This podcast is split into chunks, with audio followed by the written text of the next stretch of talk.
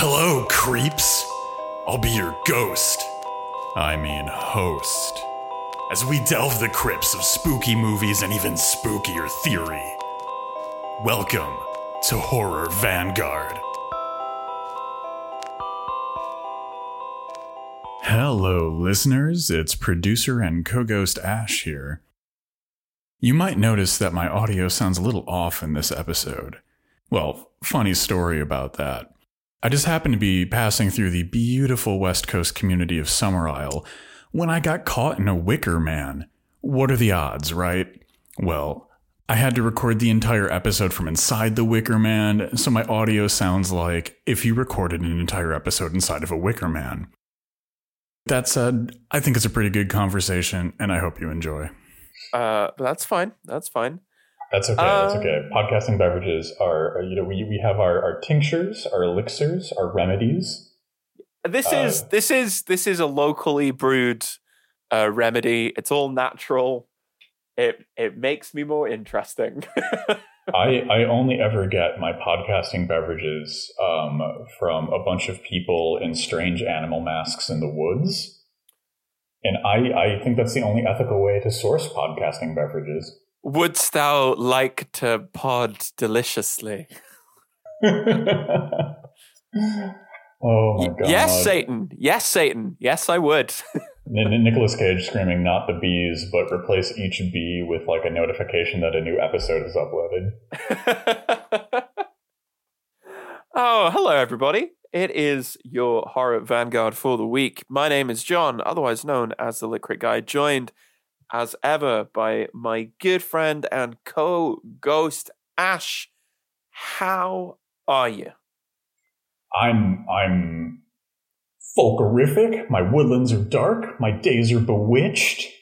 I I have left my house and have wandered out into the nearby podcasting grove, uh, which on every every uh, every second day of the month is inhabited by strange podcasting devils that have to be placated with sacrifice. I'm so glad that you hold the podcaster solstice. It's such a forgotten holiday. I, I you know what I just think it's I think it's important just to keep up the old ways. We've we're recording this podcast on wax cylinders. Um, the way the way it should be done. Right? And I mean, you're you're in England. It's where folk horror comes from. You know, I mean, the, the, I mean, I know there's a long history of like folk horror factory working conditions and the exhaust from the folk horror fa- factories in London, creating an unbreathable environment. But really, the product speaks for itself. Mm-hmm. Can you guess what we're talking about today, dear listeners in the audience? Oh wait, sorry. I just realized we can't hear their response. we are remember, it is it's not an interactive medium. Um, we are talking about Woodlands Dark and uh, sorry, we're talking about Woodlands Dark and Days Bewitched, the new, uh, very very long, very very detailed folk horror documentary, which um, just dropped on Shudder. Um, there's a lot. There is a lot to talk about here. Um, a lot that is kind of good and interesting, and maybe some stuff that we think uh, could have been done differently, could have been done uh, better, could have been done in a different way. Um, but before little we, little missing fragments of dialogue. but before we get into that, before we get into that, uh, it is important, I think, that we kind of set the scene. You know, folk horror, probably a lot of immediate connotations jump into people's heads. Um, but one thing this documentary does is very much broaden that canvas. But maybe we can push that. Maybe we can push that just a little bit further. So, Ash, my dear friend, today's documentary feature film, what's it all about? We always start with the same question about folk horror. In every new film, we ask for the location of the folk that constitute this horror. We scramble to find them in myth, in legend, in history. We scour the outside world for witch cults, secret pagans, and beliefs lost to time, but they are not lost. They are not outside. When opening one of his live concerts, Utah Phillips once remarked, and here I must paraphrase This is folk music and we are the folk, n'est-ce pas? This gives us certain responsibilities, certain obligations. I want you to sing. I want you to caterwaul the damn thing. We struggle to locate the folk in hidden hillsides and low mountains because we are they and they are us. We have locked ourselves in a wicker man of steel, glass, and plastic. It is only natural that we no longer hear the bees. Join us. And this time I really do mean join us, because after all, we are the folk, n'est-ce pas? As we discuss Woodlands Dark and Days Bewitched. Ooh, indeed. Indeed. Gotta drop the Utah Phillips when we're having the folk discussion. Uh, absolutely. Absolutely. Because folk horror is, if understood correctly, I think posits a kind of wider cultural kind of structure of feeling, as it were, you know? But maybe we should start we should start where we always start. We should begin in the formalism zone. Our our folk Herzogian formalism zone today. um yeah, okay, so like let's let's let's let's go big picture first before we kind of get granular. Let's do the macro before we do the microscopic, which is like what what are we dealing with here? What do we think of what we're dealing with here as a kind of like whole object as, as a as a text? So I, I think I think something is really interesting about the shape of this folk horror documentary, right? Um, because despite interviewing uh, filmmakers and writers and people who create folk horror, it is viewing folk horror as an outside object right? This is this is an objectivist appraisal of this thing that we refer to when we talk about folk horror. Um, it, and I find that that interacts with the subject matter in an interesting way because folk horror is is heavily about that tension and that mediated space of an outsider watching the horrific folk from that vantage point. And so we get the, we get this interesting positioning as as not quite theory fiction, but nevertheless like recreating one of the central tropes of folk horror with the documentary itself, however accidentally. Yeah, absolutely. There's this there's this idea of like and in a way this is this is about the kind of professionalization of the study of culture, right? Where Oh yeah you you think it's something that you can kind of completely step outside of, or we can talk about it in in uh, a specific kind of way that distances ourselves you know that kind of cuts the cuts cuts away at the tendrils that connect us to the thing itself. Um, which with horror especially and perhaps perhaps mo- most especially with something like folk horror that's a lot more easier said than done Ab- absolutely right. Like this is kind of part of the shape of the documentary as kind of a cinema narratological form. You know, it's it's it's attempting to use the the form of cinema to convey stories and fact and information. Um, but I think that there's kind of this inherent tension in the documentary, right? Like we look at like some of the most successful documentarians, like Herzog, or like the um, oh my god, what is his name? British nature guy. Attenborough? Yeah, yeah, Attenborough. And, and what we find in them is not just a dry retelling of facts. And this is, you know, put aside whatever political implications both of those filmmakers have, but like, what we wind up getting is a highly narratological approach to the subject matter, right? You know, these are stories about spaces and histories and timelines and phenomena they're not recitations of the facts therein. I think I think this this ties into a bigger problem, right? Um, and this is very Jameson talks about this all the time, which is the idea that by periodizing, by by any kind of any kind of um, argument about form persisting through time, you are making historical choices you know you the history is not just a given right? The development mm-hmm. of art art is never just a kind of given. It's always historically politically and socially mediated. And so by selecting, even though I think what they've done here with the text that they've chosen is actually really good and useful for broadening the conception of what folk horror is away from the kind of Holy Trinity, um, which we'll get onto in a minute, um, you're still making judgments, you're still making value judgments about specific kinds of cultural production. Right. This is this documentary is in essence uh, an exercise in canon formation right? And that is yeah, absolutely. Th- that is that is not, as I say, that's not a natural. That's not a given. That has an intimate relationship with things like uh, social institutional power, with political issues, um, and it's very telling that a lot of this structurally, this documentary is borrowing a lot in terms of um, Adam Scovell's book on folk horror.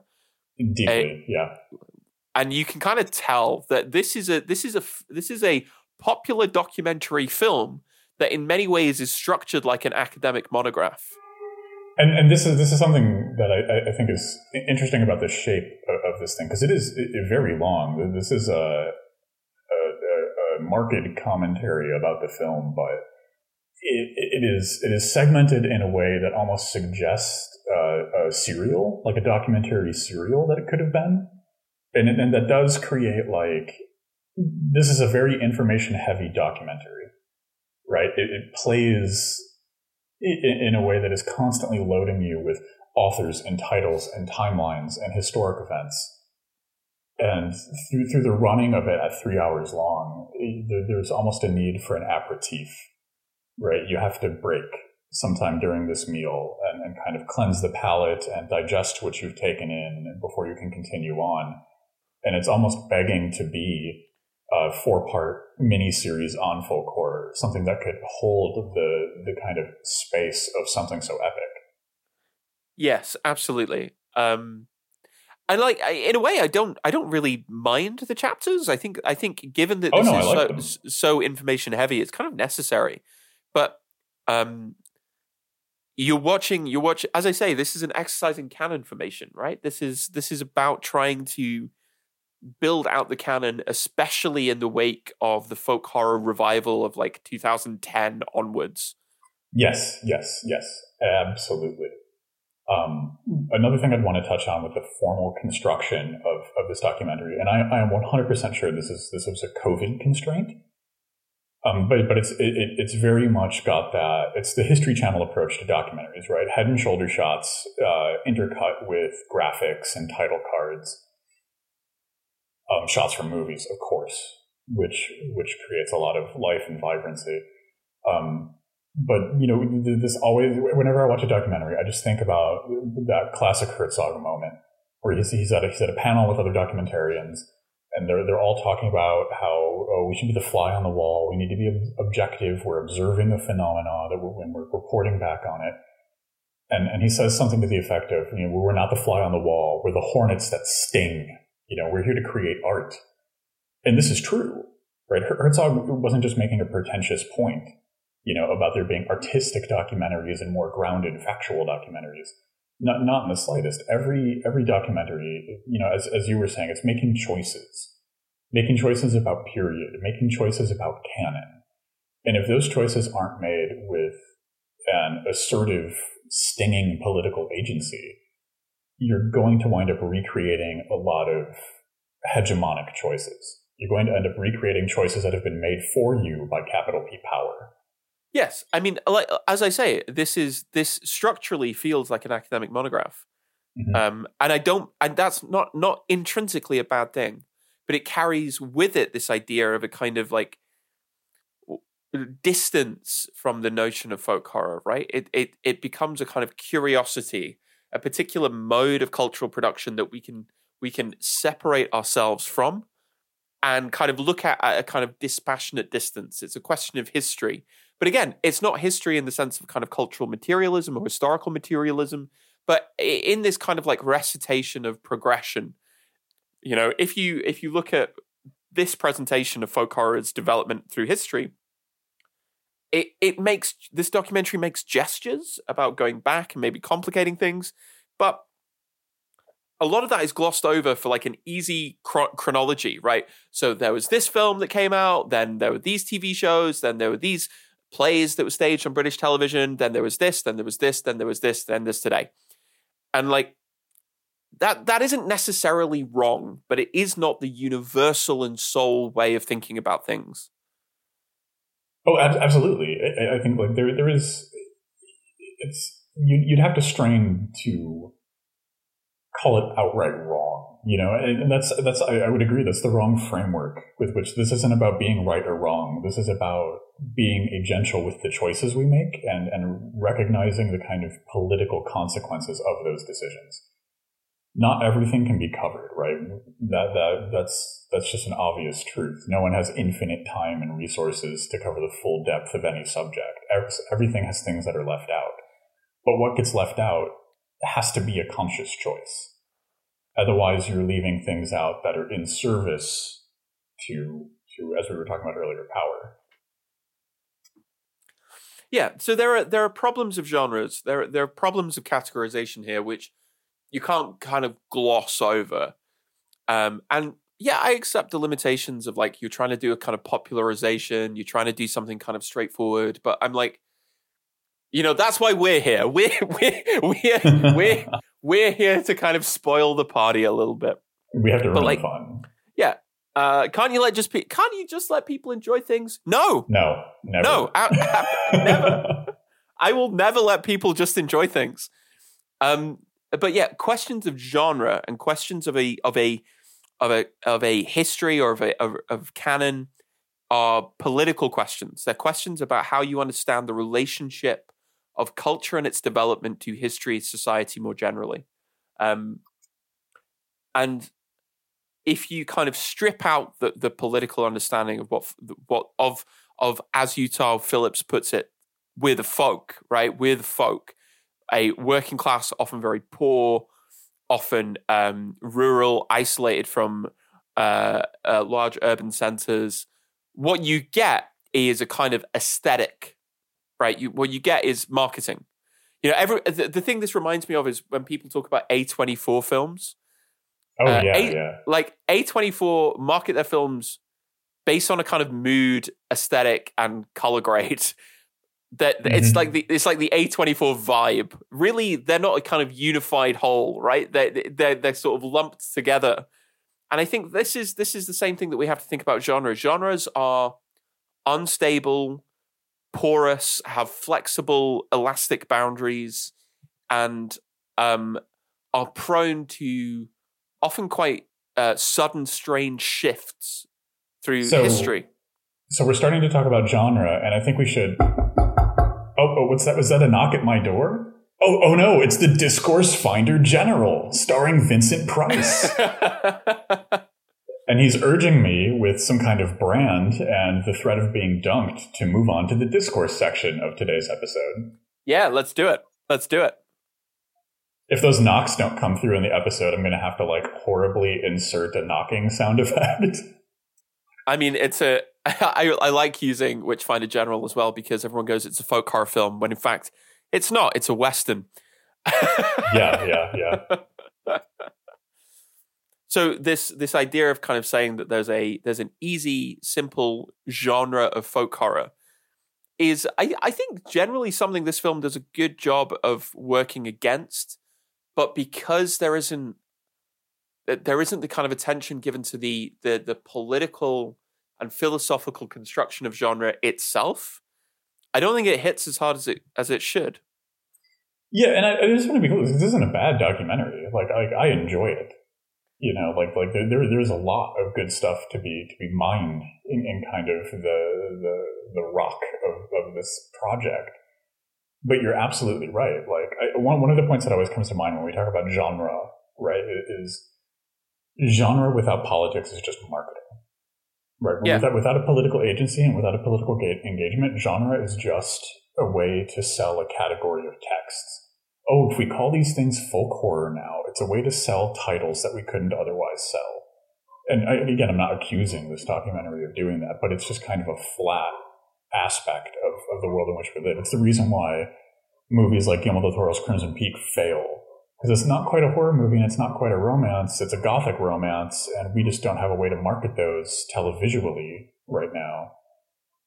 And yeah, yeah, let's go, go on, let's let, yeah, let's let's kind of drive this point home right at the top, which is like I get the feeling we're gonna say we're gonna say a lot of stuff in this episode, which I I get the feeling is maybe going to be c- quite critical. Um, but there is I what I and, and I, I I agree. I like this documentary as well, and I think it's a really useful thing to have.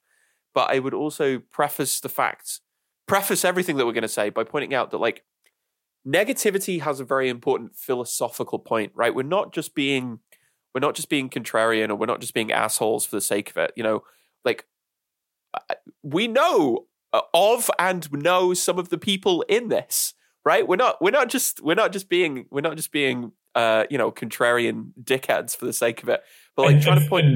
it just just really, really quickly on that point like i i, I like I, I despise the, the the contrarian attitude towards cinema and pop culture. Like like this is this is i remember one of the first things i ever encountered about zizek is, is one of the things a lot of people first encounter.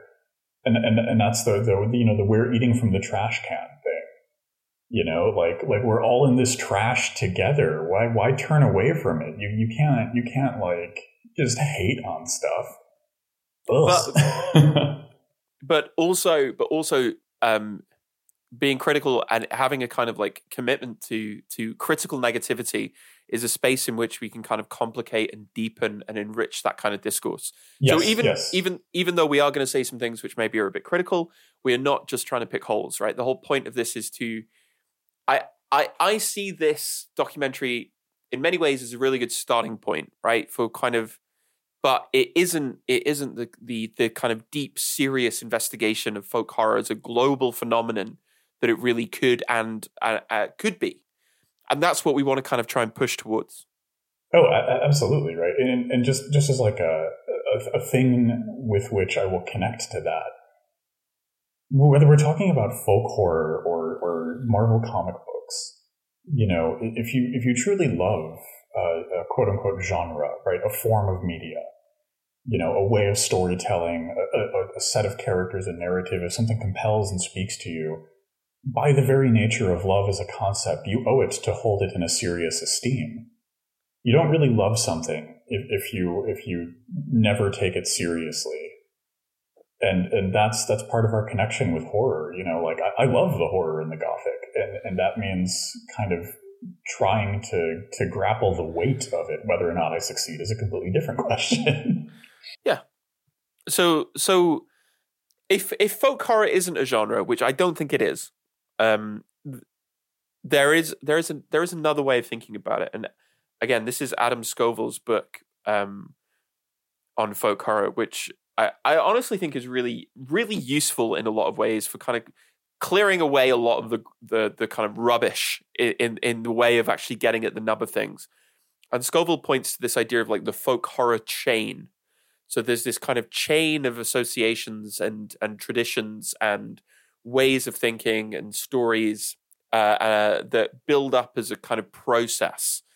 Uh, and for them, the kind of key markers are a specific isolated location, a, a, a insular community, an outsider arrives, and there is an event, a happening, a summoning of some some form and we can we can kind of complicate that in many ways but it's a useful starting point right? And so instead of talking about a particular genre which eh, as, almost as soon as you start picking away at genre it gets very very ambiguous.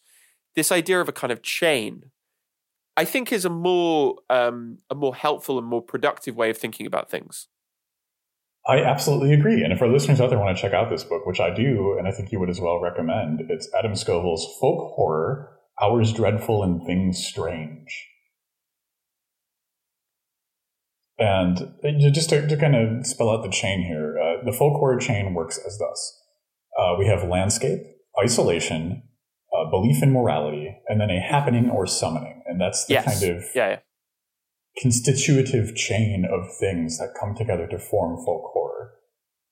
And I think I, I so appreciate this way of looking at genre and the generic in general. Because like I, I take a very Derridian approach to genre that things do not belong to genres. In fact, it's impossible to belong to a genre. That's marketing.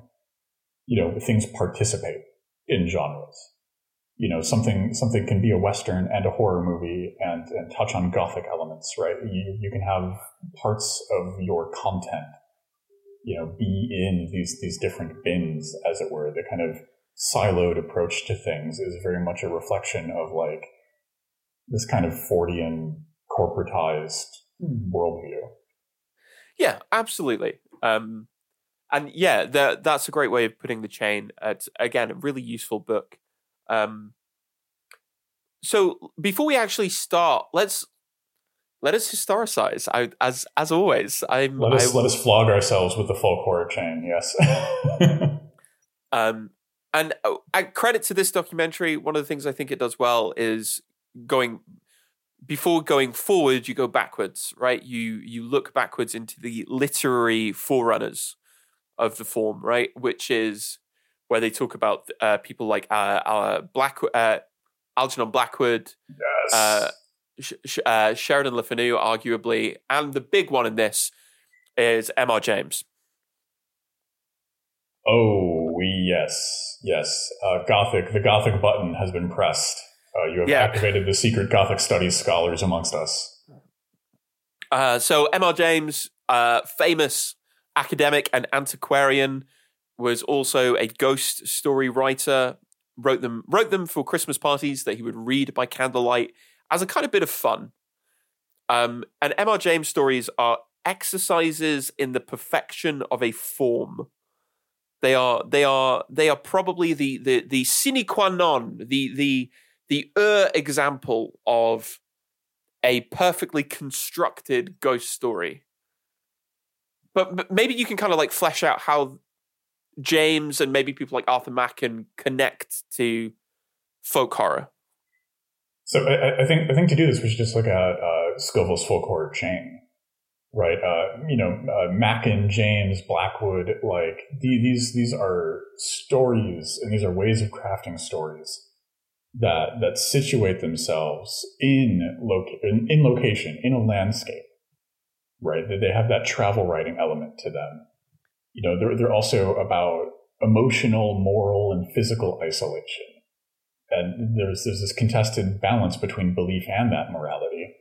And then there's a happening right? There's that summoning. There's these things that kind of mark the folk horror right? The chain is fully linked in, in these texts and a lot of it is based about uh, the M.R. james stories. A lot of them are based around historical locations or, or isolated locations or both in which something is discovered.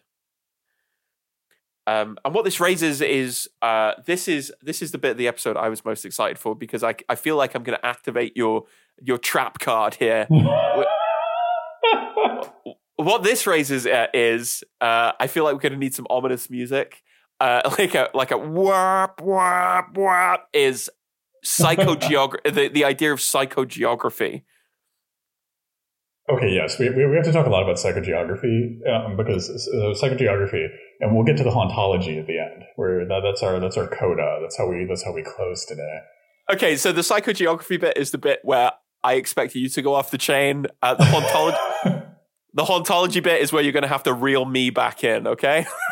Yes, yes, in real time, the the uh, psychogeography stuff was was, uh, knitting together my folk horror chain in my brain. Um, psychogeography in this is presented almost in a depoliticized way as as kind of just an experience of remembering a place and and knowing a place but that's not what psychogeography is. Psychogeography is deeply political it, it, doesn't exist without politics it, com- it comes from the lettrists international and the situationists international who drew on dadaism and surrealism these were marxists and anarchists critiquing the environments in which we live, how we shape them, and how those inform our actions and our lives. You know, like the shape of the city, and, just our John Smith episode talks a lot about this. If you want to hear us, just just go off on the subject. But the shape of the space in which you live controls things about you. It informs decisions that you make. It changes how you see the world. That's psychogeography. Um, derive is is the thing that psychogeography is is drawn from. It's what makes psychogeography. And that is a situationist international practice where you would go with a small group of people, like five to eight people, right? Um, there, some people could do it alone, but it's recommended to do it in groups because the effect is greater. And you, you would walk through a space, you know, your, your home, the space you're used to, the city streets around you. And then just consciously be aware of, of how the groove in the street changes how you walk, right? How, how it changes how your mind works in that space. And then break that walk outside of that. Walk, walk directionless and without goal and without respect to these things and see how that reshapes the experience. A, really powerful way to experience psychogeography so there's a street close to my home right now that they're doing construction on, and half of it's been closed for two months. You know, they're tearing up the whole half of the street to do stuff, and it's been beautiful. You can walk in the street. The cars are almost always trapped in gridlock, and they're barely running through because the drivers mostly avoid it if they can. But this means that people can just cross the street wherever. There, there's ample room now to walk, and it, it reshapes relationships to the environment. And that's deeply political. That's not just it's nice to have more space to walk in, which it is, but it also calls into question, you know, in, in this specific case, a city designed for cars and not people. You know what why why does the city exist for these like pollution death machines and not the drivers themselves? So there's a political valence here that i think gets lost in the discussion of psychogeography in this film. Sorry i'm like i'm ranting right now. No no no like this is actually a super important point right? Because um the folk horror chain itself is a political problem right uh if you're talking about rural isolated communities that are in some way not as uh, let's let's use this in the economic term, developed, uh, not as economically developed or integrated into capitalism. What we're talking about is we're talking about um, what Ernst Bloch would call non-synchronicity, the the combined and uneven development of a capitalist totality, right? So you're not just you're not just going, isn't it strange that there's this there's this antiquated mode of living. It's like, no, our mode of living is historically and economically determined, right? So to to talk about the relationship between space, place, and human subjectivity without realizing that the the the vanishing mediator that stitches those things together is capitalist modes of exchange um, you're missing so much of what actually makes psychogeography an, a, a vital and important mode of analysis. Yeah, and I think Adam Scovell makes this point so well that folk horror is often seen as an intrusion of, of the, the folk past onto our, our uh, intentionally phrased here, more civilized present right? It, it's it's often framed as a fear of the olden ways. You know, someone's got that Innsmouth look. They've been around too long. They're not up to date.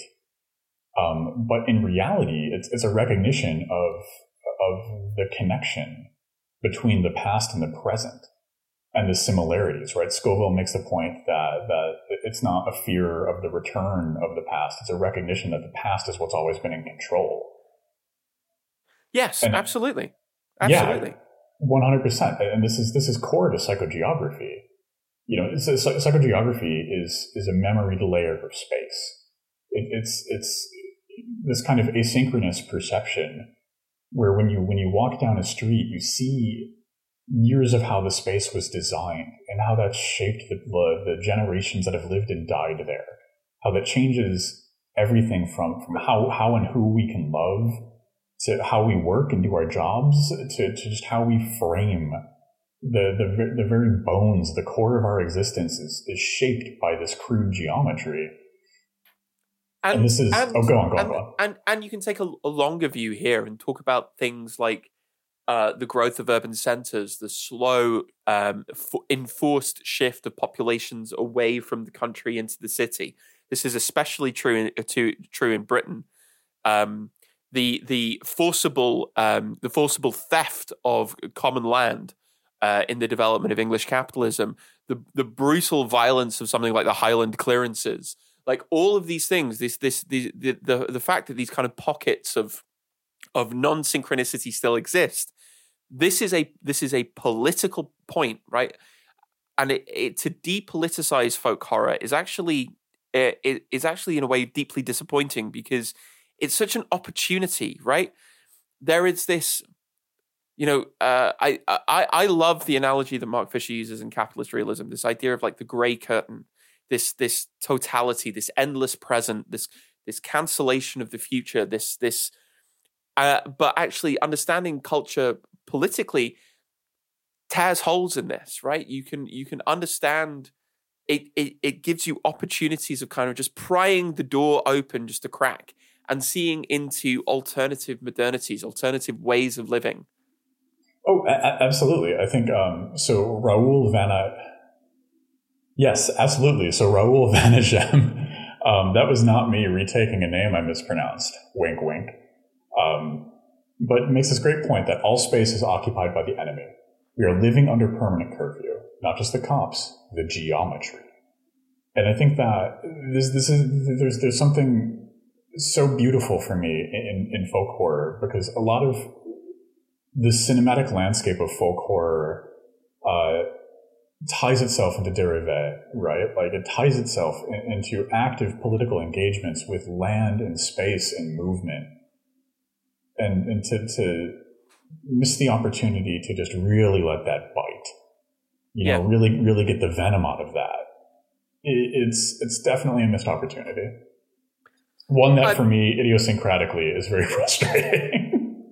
I don't want to. I don't want to to spend too much time talking about the kind of the the holy tri- the holy trilogy, the holy trinity of uh, Blood and Satan's Claw, Witchfinder General, and uh, The Wicker Man. Mostly because I think in lots of ways those films have really been talked to, that talked uh, out, and the value of this documentary is in kind of broadening the conversation. But we will probably touch on them here, which is where one of the other big themes that they bring in is the idea of witchcraft. Um, and this is a, this is a super interesting strand. You know, arguably you could say um, all of the main three folk horror films have uh, have elements of it in them, and it becomes a kind of a lot uh, a lot of contemporary folk horror revivals are interested in the figure of the witch. Robert Eggers, for example.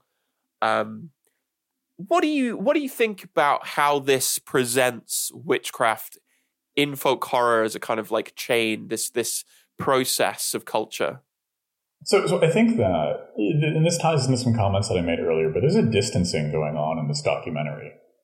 Uh, with with certain aspects and not others, it's interesting to see the areas where things are positioned solely as historic events, and other things are like, oh, this is also part of a modern process. And I think witchcraft is interestingly something that is left in the past by this documentary. That's one of the folk things that, that doesn't get to come into the future.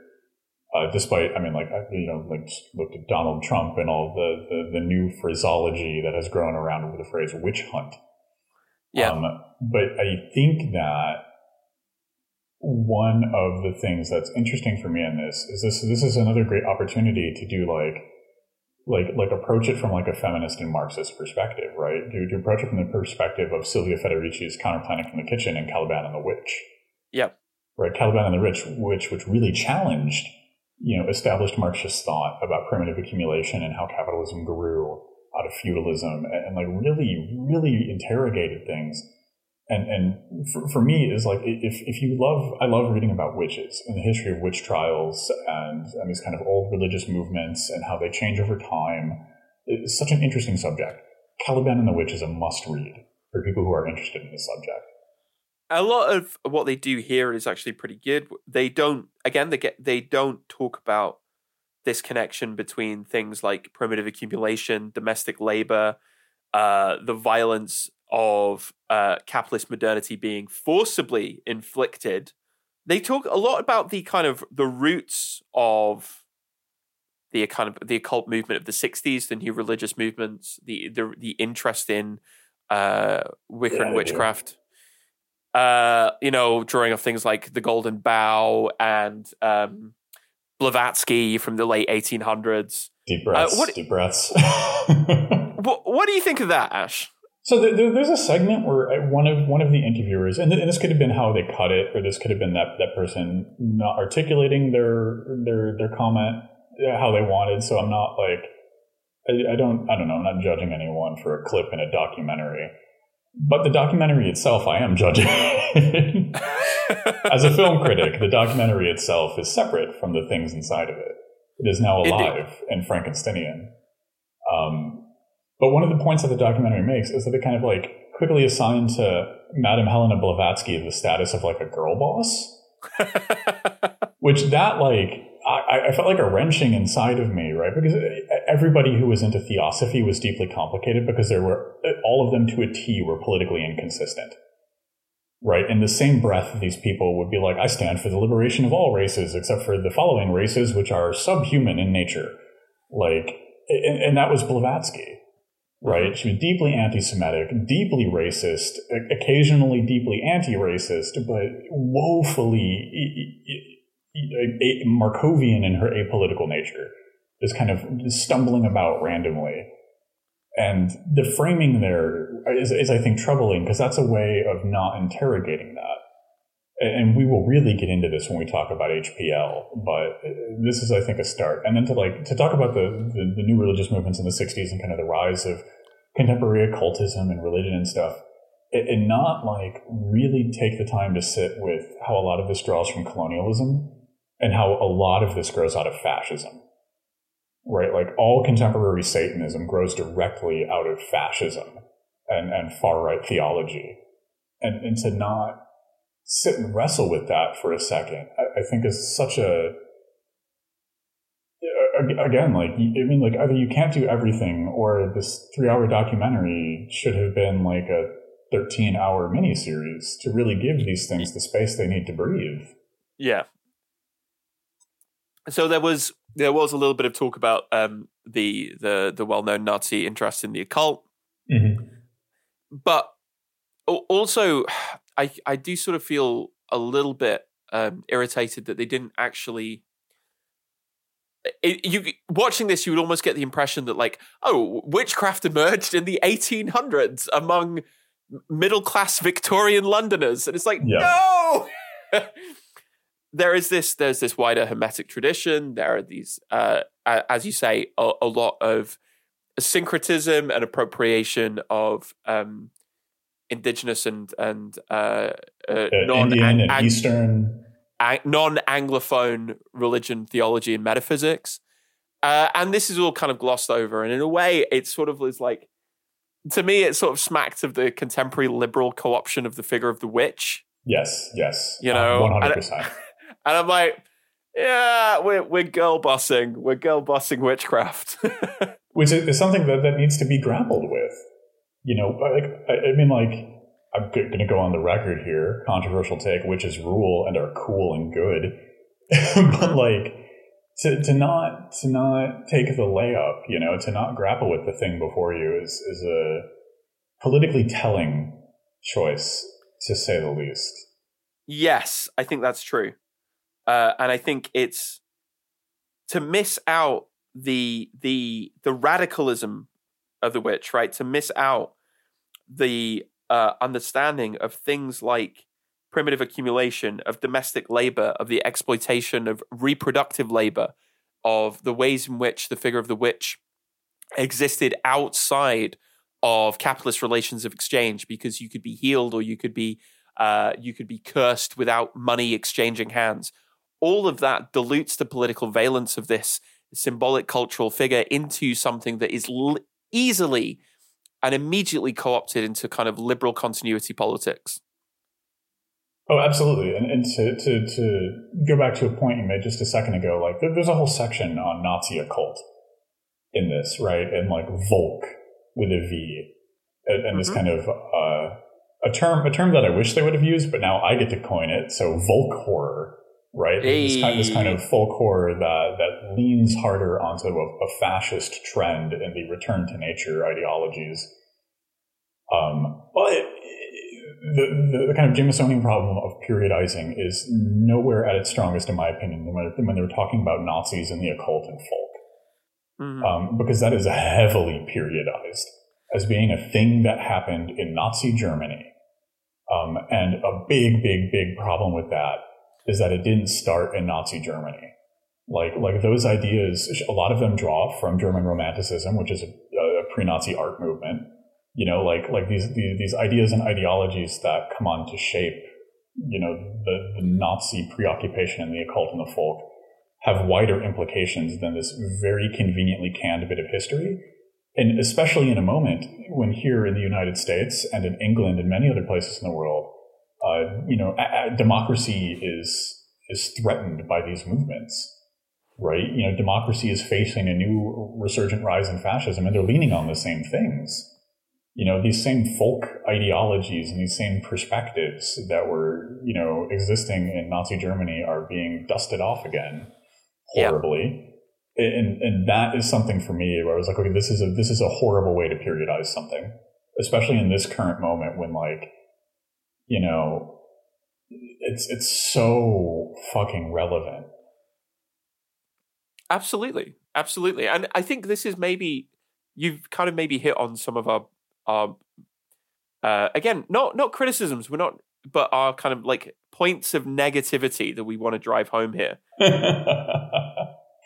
Us And being point- not fun. Yeah, yeah. Uh, you know, it it would be very easy for us to just do a kind of hour where we go, yeah, it's good. Here are some of the cool things you may not have heard of. And there are a lot of cool things in this documentary that you may not have heard of. But actually, these conversations about genre and form and politics are super important. And it's kind of our job as the as the the the the, the leftist movie critics to have those conversations. But I think this brings up another another kind of point, which is paradoxically a strength and a weakness of this. One thing I actually really like about this is the way that it takes folk horror as a global phenomena. But I also think that this the areas in which it does that there are there are bits kind of missed opportunities. So should we talk about like American folk horror? yes, yes, let's do it. Um what what did you think about the section on like folk horror in America? So I, I think there's a lot going on when we talk about folk horror in the American context. And one of the things that I wanted to talk about is this movie, like, or this documentary rather, I don't think it wrestles enough with how we perceive American folk horror traditions as being a agent of colonialism. You know, like the idea that the American folk tradition is the Salem witch trials is much more complicated than just that on its surface. You know, there, there's this perception here that culture in horror in America begins with that moment. It's forged in that crucible. Um, but but it wasn't for a different group of people who were here before before us. Uh-huh. Um, yep. the, the, there, there were people living here until a different group of people decided that they, they, they weren't. Um, and so th- this kind of, it- it's ideological, right? The ideal, the ideology that American folk horror is Salem witch trials and the puritanical fear of the woods, that isn't the entirety of the picture. And presenting that as being the kind of core thing is in service of colonialism, right? You, you have to really, really, really, really crack how that intersects with and overlaps and interacts with the presence and indeed and especially the absence of kind of First Nations and indigenous peoples on this continent Mhm. and, and Yeah. their folk horrific traditions and how they engage with, with this this medium. And and that was addressed in this documentary, but I I think a lot of the presentation was it, it, it was more like Salem Salem, Massachusetts, you know, uh, tourism board. It had that kind of vibe. You know, the, the the Discovery Channel, like in Salem, Massachusetts, there was a witch trial, like that kind of thing. one of the there was there was um, there was a very brief section with um, an indigenous uh, film scholar who talked about the awful trope of the Indian burial ground. Um, and this is the the quote that I really liked. And they make the point that firstly, uh, there's no such thing. There's no such thing. Indian uh, the India that like uh, different tribes uh, and groups had different burial customs, but there is not there's not an Indian burial ground. But also, if you uh, if you understand America as it is, then all of it it's all an Indian burial ground, right? The the nation itself is is the burial ground of uh, it, the indigenous people who uh, who own the land, right? This it's it isn't in a specific place. It's a it's a nation founded on this kind of violence. Oh, absolutely. And that was one of the best segments in this in this entire documentary. You know, I, I really liked that. I think it worked so well. Um, but be, but you are completely right that beginning from this founding of what I would call New England horror, which is again a it's a historical choice, right? It's a construction. It, it is, is not right natural. in the name. New England. you know, this idea of like, oh well, it all started with the Salem witch trials. It's like, you sure? You sure about? Is that where it all started? How you does, know, it's. And, and, and there's, there's a little thing hmm. here that that that that it's really worth focalizing. It's a brief moment. It's over if you blink. But they they frame a lot of the Puritans and early colonial settlers here in North America um, as being radicals that were kicked out of their country because their ideas were too radical. And that's a choice of a framework. It, it could be made technically true. This is like a Snopes mixed fact check. Uh, technically, their beliefs were radical. However, what they believed sucked. Um, you know, like it, it, was not that simple.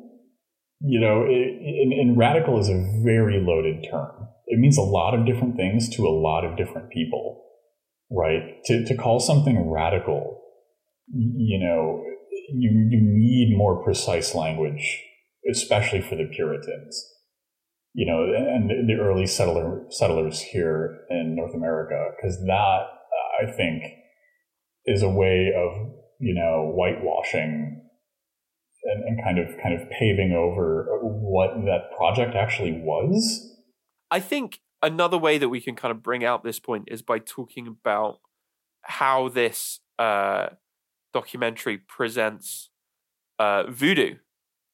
Yes, yes. So, what are your thoughts on this? Um, again, I thought it was. I thought it. If anything, I thought this would have been a, a better starting point, right? To talk about um, to talk about religious, metaphysical, magical uh, belief systems that were forcibly ripped out of, particularly West Africa, um, and then syncretized and and kept alive by enslaved peoples across the Caribbean and America.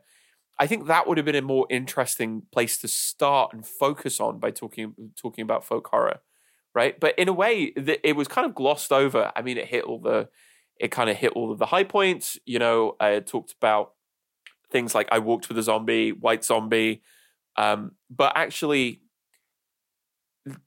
it it and and the ways in which these these belief systems and religions were seen as a kind of threat or a contamination to um, to American uh, you know white communities. Um, but again, the missing the missing kind of signifier here is like colonialism and slavery. Let's let's let's say that. Let's put that at the forefront, right? Yeah, I mean, like, and there's and there's a lot of good stuff on that in this documentary. You, you know, like like they've got Maisha Wester in here, which is which is yeah, great to see. Yeah, My, um, Maisha's bit, Maisha's bits, um, particularly talking about, I think it's Ganja and Hess. Maisha's yes, talking about. Yep, is one of the best segments in the entire film. Hands down, like like if you watch this for anything, watch it for that. That is a very good chunk of this movie and and I, I, definitely agree that that the, the, focalization should have been on that, right? If, if we if we really want to bite into the politics of what a, an American specifically, not even a North American, but a specifically American folk horror continuity is like, this is where it starts. You know, yes. like like it's it's this and colonialism needs to be the cornerstone of how this thing is shaped. It's not some radicals who left England you know, it, it was a settler colonial project that began with genocide. I mean, I mean, here's the thing, right? it can be both of those things, but you make choices about what you emphasize when you're telling the story of history. Yes, absolutely. Yeah, there are decisions that are made. And, and, and sure, we, we, we can we can like talk about how minor these decisions are, but they are there. And really, they're not that minor, right? Because they talk about both, but you could talk about you could talk about the focus is important, right? This is what this is what I meant when I was talking about things like genre and history are, are never naturalized, but they are constructed. And this is this is exactly what that looks like in context. And for another example of this, um, oh no, oh no, what what's that? I I I can hear oh no, it's it's the it's the HP Lovecraft alarm. no. Um, I thought I was free. so, Ash, what do you think about that American folk horror writer, H.P. Lovecraft? Howard, Howard from from the grave, his his rubbery and and chitinous tentacles reach reach ever towards me, and I I cannot escape. You really can't. You really can't. Um, so okay, okay. There's, there's some stuff we have to talk about here, and, and again, this is a formal formalist comment about this documentary, right? Because we have here what segment does the Howard Phillips Lovecraft segment directly follow? It is the segment on you know indigenous and Native American and First Nations folk horror, right? And and and, and how this documentary touches on colonialism, and they just breeze through Lovecraft you know, there's not even really much discussed on him. You know, they're like, oh, maybe he's folklore, maybe he's not moving on. Um, which seems this is like, okay, why why include this if we're not going to get into it, right? Because love easily, you know, of course, I shouldn't say easily because how can one measure these things? One of the most racist stories Lovecraft ever wrote was Red Hook. It is it yeah. is screechingly racist especially against the indigenous peoples that had that land and, and were destroyed and genocided through colonialism. And, and to not talk about that is a choice. You know, it, it is a decision to make a political communication. It is a gentle, right? And, and you know, a, a point I made earlier in, in one of the other times that Lovecraft sneaks up on me during this show is that is that like you, you don't you don't always have time to talk about everything, right? You, you you have to make cuts, you have to make edits, you have to curtail things. Um, but what you cut is very very important. You know, like like not every conversation on Lovecraft needs to start with how racist and terrible a lot of Lovecraft's beliefs were up until the end of his life when he finally figured it out. However, especially in the context of the documentary that's being put together here and how it's presented in context with the other material, right? which sections have have race focalized is very important for the construction of this documentary, and and how things are coded and framed. And to not do yeah. that with HPL is kind of a letdown. Yeah, totally. And there's this idea of like this ambiguity of him being a folk horror writer, which I don't just don't buy at all, because he deliberately placed himself in succession to people like uh, Machen and James, right? Yes. like yes, Yes, and, and like uh, if we if we look at uh, oh, go on, go on, go on. And of course, like he's he's a folk horror writer of a very particular folk, right? This idea of like America having a unified single identity. You know, people talk about English folk horror, which is pretty contentious at the best of times. Uh, but America, America being like one thing, and it's like, no, no, don't buy that. Really, like, you know, because yeah. he's he's he's the folk horror writer of a very particular kind of New England. Absolutely, and and I think this this speaks back to your earlier point about creating a canon, right? And like, oh, does Lovecraft count as part of this canon because he's not articulating the certain sensibility of American folk, even though he is, for better and definitely for worse, a part of this literary tradition and goes on to be a part of the cinematic tradition as well. Like the Dunwich yep. horror is such a powerful yep. example. Like, and, and even like to look at like Scovell's chain, right? The folk horror chain. Like, what is what is Lovecraft's first and primary concern? Location, place. The, the, the architecture of Providence is is one of his biggest loves. In, in every story, where you know, like what, what gets more detail than the space demons? It's it's the gambrel roofs. You know, it's the architecture and geography of old Providence, and like that that is deeply folk. That is deeply begging for the activity of psychogeography, right? Like, um, so I've I've attended the Necronomicon uh, conferences. I think every year. I might have missed one during during COVID. Um, not to say that COVID's over. Um, but I've attended almost every year.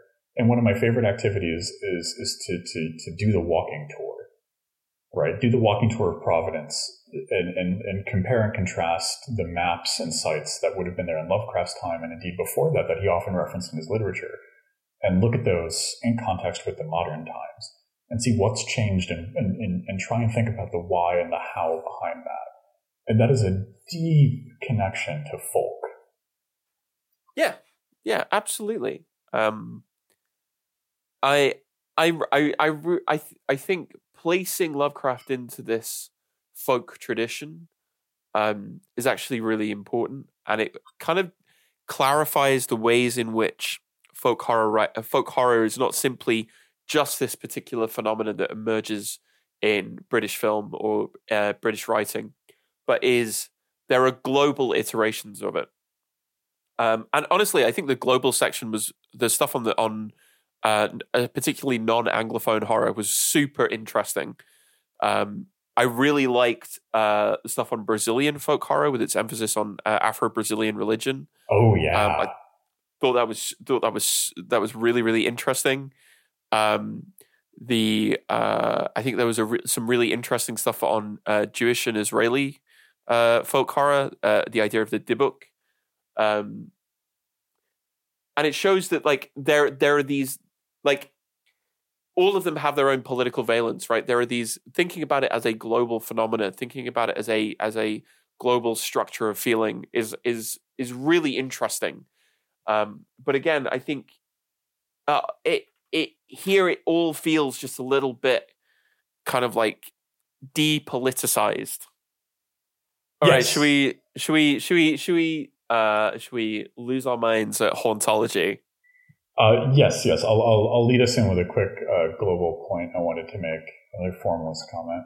Yes, yeah, I, I, think this is all very important stuff to be looking at in, in the construction of this documentary, right? Because I think there are questions left on the table um, by how it frames global folk horror right? There's almost an othering that's going on here, right? Because because we kind of canonize British and American folk horror traditions, and then we slowly start to build out a periphery, right? The core of folk horror tradition is Anglophone, it's American, and it's British. And then we've got indigenous and black American folk horror traditions. And then we slowly start to move out into a global context. And that's a choice and that's a choice that has a political utility to it, right? It is creating something as a focalized central core. This is a three hour documentary. If you only watch the first half, you're going to be missing out. You know, like, like there are, there are choices that we're making that are kind of reconstituting global perspectives about which cultures are foregrounded, which cultures are kind of anecdotes. And I think that that is something that needs to really be examined here. But yes, yeah, yeah. Speak, I would. Oh, go on, go I would definitely. I, I would. I would definitely agree. I would definitely agree. And yeah, you know, you can't do everything, and you are limited by the constraints of form and space. But this, this, I think, this is why I said I think this documentary is a good starting point I just don't think it's the ending point, right? This is not where things should stop. Oh yeah, not at all. Speaking speaking of things not stopping, speaking of no no certain ending points, how do you feel about uh, this this little concept known as hauntology? um, yeah, yeah.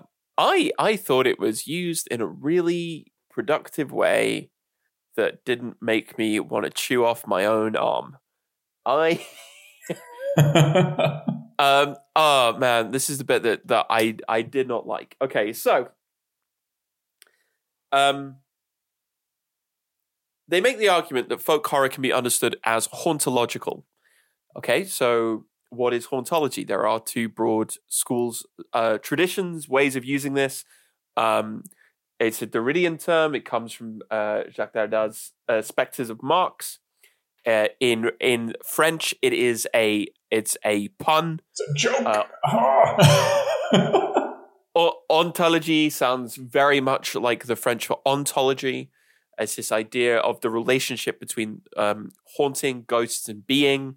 Derrida makes the point that even in the absence of something, there is a kind of um, unexcisable remnant that, even in its absence, is uh, implicitly present. And he talks about that in the context of Marxism. Hauntology then was uh, appropriated by Mark Fisher, famously in Ghosts of My Life, talking about um, uh, talking about it often in the context of music. This idea of being haunted uh, by the possibility, haunted by a possibility of a better future, right? So it's something something that has arrived to us that is pointing the way to something that could have come into being, but was prevented by cu- coming into being by capitalist realism. Um, hauntology is not ghosts from the past. that is that is not what this is. One one hundred percent. Yes. Yeah. Again, there's a, there's a specificity problem that seems to be happening in parts of this documentary, where this there's an overgeneralization that occurs. Right. Hauntology isn't just when ghosts. Um, yeah, haunt- yeah. Hauntology is when ghosts. No, no, that is no, no. Uh, when when Super Mario turns around and the Boo starts shaking, ch- chasing him, that's hauntology. Yeah, that, that's that's hauntology. Uh, uh, when um, when uh, Slimer is eating at the buffet, that's that's hauntology. I believe Derrida cited that exact moment too. I, I don't know. Maybe this is an editing thing. Maybe like stuff didn't cut together well. Maybe you had to chop stuff to get it uh, in, in at the runtime. But like this is the problem where you get a, a superficial presentation of it, but strips out a lot of its um, cultural and political power. So, um, the whole point is that hauntology is a moment of possibility, right? It it op- it it kind of uh, Fisher wrote about it in the context of music quite a lot. Like, there's this open door. There's this this moment where you see what things could have been and perhaps they still are and that ghost is something that we kind of exist alongside of and that can be a spur that can be a catalyst um it, it i i i used i used a there's a kind of phrase that's been stuck in my head since the 2019 general election which is which is where like Brit- british liberal commenters were getting into a tizzy about jeremy corbyn's social democratic policies um, and one of them used the phrase, if these people get in, everything is horribly, brutally possible. And I was like, yes, yeah, you are every, yes, that's right. Uh, that is what things are.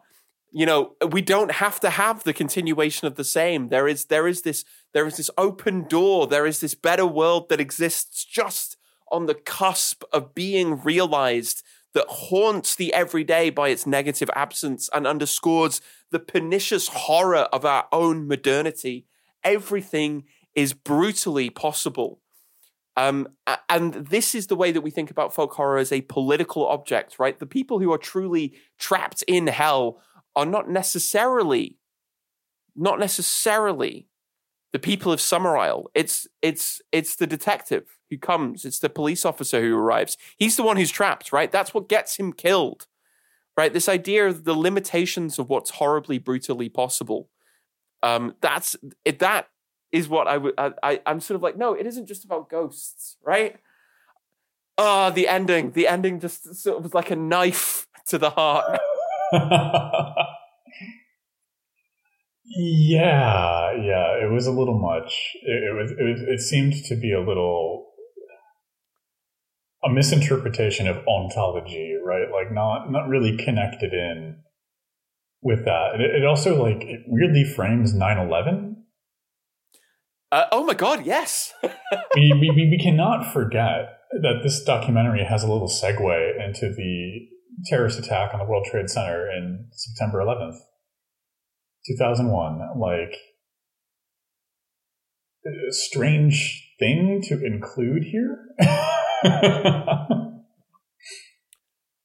um, I, I kind of get it. I kind of get it. But again, because the politics have been kind of minimized or downplayed or stripped out, it's it comes off very strange, right? The whole point is is to do with the end of the end of history, right? The collapse of the Fukuyamist uh, idea yeah. of like liberal democracy as one, American unipolarity, gl- the global hegemony of quote unquote so called liberal capitalism, um, which was kind of shattered by a whole host of things including the terrorist attacks of 9-11 but like the way that this is framed is like well then 9-11 happened and people started thinking about religion again. It's like no like no yeah. that is, that, this isn't how history works. 9-11 wasn't a pivot point in history. It was part of a contiguous flow of events.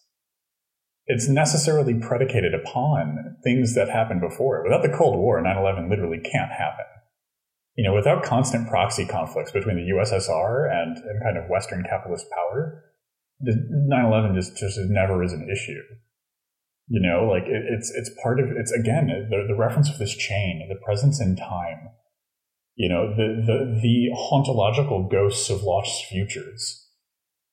You know, they're they're with us at every single moment, and yes, like 9/11 is now a deep part of that, especially in the American landscape but I think that focalizing that event here, here over 20 years later, and again, not to downplay the horror of what happened, but like by by focalizing it like this, we reinscribe that folk horror is an Anglo practice.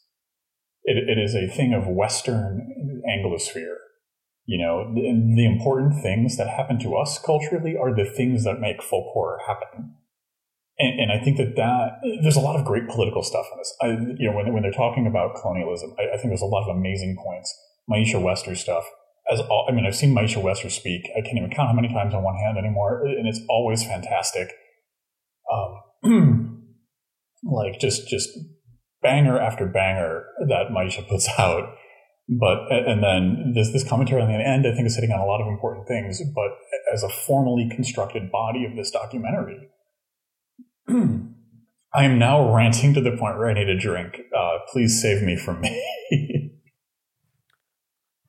I think there's this. The ending, I think, is kind of troubling, right? The ending, I think, is kind of strange because it um it raises the possibility that like people just do things because you know people can be bad sometimes you know, that's it's just because it's like no, actually there are systems at work here, right? Patterns of life uh, emerge and are maintained for identifiable historical, political, and economic reasons. And you go, oh, well, one day people just decided to start doing human sacrifice. And you go, no, no, come on, let's. This is why you need to talk to Marxists. Uh, like, because otherwise you just you end up essentializing human nature, you end up making it into this thing which divides people into good people and bad people. And folk horror is about the kind of strangeness and violence of systems, not individuals, of systems of of uh, of uh, Weltanschauung, of worldviews kind of colliding that has collateral damage, right? So the point is not to essentialize humanity but to actually understand our place in the production and perpetuation of these systems and to reckon with the importance of not exercising, of not cutting out the past, but learning to live with it, learning to live with ghosts, learning to live with monstrosity, and and becoming new kinds of subjects thanks to that. And, and I think because this is the comment that the entire documentary ends on, right? Right. It ends on a comment that all of the horrible atrocities and terrible things in the world are caused by people, and there is no supernatural. which I think is just it's it's such a weird positivistic reinscription to, to close things off with. This documentary that's been you, you've you've evoked psychogeography and hauntology and, and the ghosts of genocide and, and, the mm. depth and struggle of our time and, and how it lives with us. The, the, these things that are at once deeply material and deeply ephemeral. And, and, at the end here, it's like, well, if you can't measure it in a beaker, it doesn't exist in, in one, you're totally right. It's essentializing people, right? You know, you know, claiming that there's no demons at work. It, it's it's it's missing something here because it's not people that do this; it's systems, right? This is this is beyond our hearts and souls. This is bigger than us. You know, the, the, the systems in which we live are greater than the sum of their parts, right? This this thing lives outside of us in addition to inside of us. it, it is the ghost that folk horror is so often preoccupied with. Mm-hmm. Yeah. Yeah. Well, this has been an interesting journey into the second ever documentary we've we've covered. Do you have any any closing points? Uh, I I th- I think we've kind of hit everything that we wanted to. That was that was that was that was really really fun. That was really great. And and again, I really want to I really want to stress that there's so much about this which is really interesting, right? It's really it's really rewarding. It's really really good to see that folk horror is expanding beyond this kind of triptych of films from the late 60s. Uh, as great as they are, and is and is trying to the discourse around folk horror is trying to understand things in in a much more nuanced and global sense, right? But like there there are political forces at work here, right? And you have to have ways of accounting for them. Otherwise, you end up making very odd judgments about kind of history and about culture and about kind of human consciousness, human subjectivity itself. Um, so I I the, I really like it. I think it's a really good sign, but I also think that this is, as I said, right at the top. I think this is a starting point for a serious and deeper examination of this. Oh yeah, yeah. I, I think this is a great like like a lot of the things that I really enjoyed in this were we're pulling lists of people to look up later, works to watch, things to check out, and then you know making making the notes for this episode, like like looking at this structurally and being like, okay, why are we why are we so Anglo-centric through and through? Right, asking these questions you know, and, and like kind of raising the point that like, okay, there, there are some things here that are very successful. And there are some things here that are deeply wanting. Um, like I, I, was looking at the review, you can post reviews on Shudder if you have it, because this is a documentary. You can buy it from a couple online retailers. You can stream it on Shudder. This is not an advertisement for any streaming platform for anyone out there listening. This is merely a recitation of the facts of my viewing but on the platform, you can see uh, like like community reviews. You can just type in a review and post it. And there were a couple that were like, "Oh, the left propaganda of this film." And I'm like, one, I'm glad it's riling some people's cages. They should feel unwelcome and uncomfortable if you think if you think a movie like this is left propaganda. You you don't belong in polite society.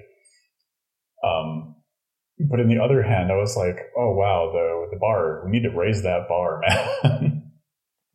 Yeah, absolutely. I mean, this is this is uh this is this is the point when you have like if you don't have a kind of historical materialist lens, if you don't have a way of understanding things beyond oh people just do things because that's what people do, which is circular reasoning for both the left and the right. You know, mm-hmm. for both the kind of li- the libs and the conservatives who just go, well, this is just what people do. It's like no, actually, culture is culture is produced. Practices of behavior are explicable, right? You can you can kind of track them and understand them as being these historically and economically contingent things. If you don't have that, of course you'd see this and go, well, this is lefty propaganda. Uh, I'm just sort of like, uh, if this is leftist propaganda, we can do a lot better. yeah, yeah. I don't know. This is this documentary. You know, uh, Woodlands Dark and Days Bewitched by by Kier-La Janisse. I, I think it's great as a jumping off point. There's, there's, and, and, like there are some segments like just go watch Maisha Wester's segment and then like read read some books from from Maisha Wester and then catch Maisha Wester at a I'm like keyword stuffing right now hashtag um, but like that stuff was really good, and there were some good bits throughout this, and it's great to get introduced to all these movies. But when, when we create these things, we really need to grapple with why some segments feel rushed, why certain things are foregrounded, right? These these are the questions that I'm left with at the end of the video. Yeah. What a what a great place to go out on. Well, thank you, everyone. Uh, thank you for joining us for our continuing quest into the most, uh, uh, as Derrida might suggest, documentaries whomst participate in the various genres uh, contingently, contingently known as horror. Uh, thank you for joining us uh, today. And oh crap, Patreon. We have one of those. Um, since since I pretty much forgot to plug it, you don't even have to go look at it. But it's horrorvanguard.com slash no, patreon.com slash, oh God, patreon.com slash horror vanguard. One day, one day, we're going to be so good at promoting our stuff. It's not even going to be recognizable. but but it, but, but it is not this day. But um, it is not this th- day. That's the that is the worst one we've done yet. But uh, you know, it Uh, we'll get better at this. We'll get. It's only been three years. it's only been three years. One day, one day we'll be good at things like promotion and and whatever. We just.